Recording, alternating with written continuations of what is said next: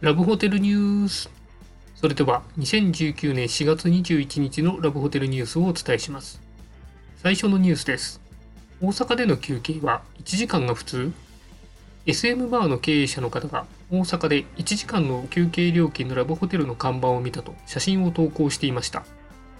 そのツイートには東京では大阪の1時間休憩が都市伝説となっているとコメントも添えられていて確かにネットでは大阪のラブホテルの休憩が短いことに驚いたという記事が存在しました。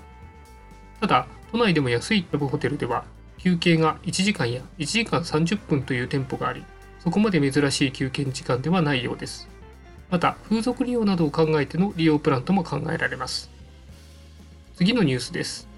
石川県に発見キッチン付きのラブホテル。ラブホテル検索サイトのカップルズさんでは現在石川県のラブホテル特集ページが公開されています。その中に紹介されているレジナイン森本さんにある2つの特別室。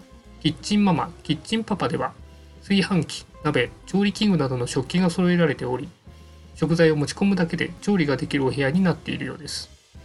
料理好きのカップルの方はご利用されてみてはいかがでしょうか。なお全国的にもこういったキッチン付きルームは珍しく都内では個性的な部屋で有名なサラ錦糸町さんに存在するようです。以上、ニュースをお伝えしました。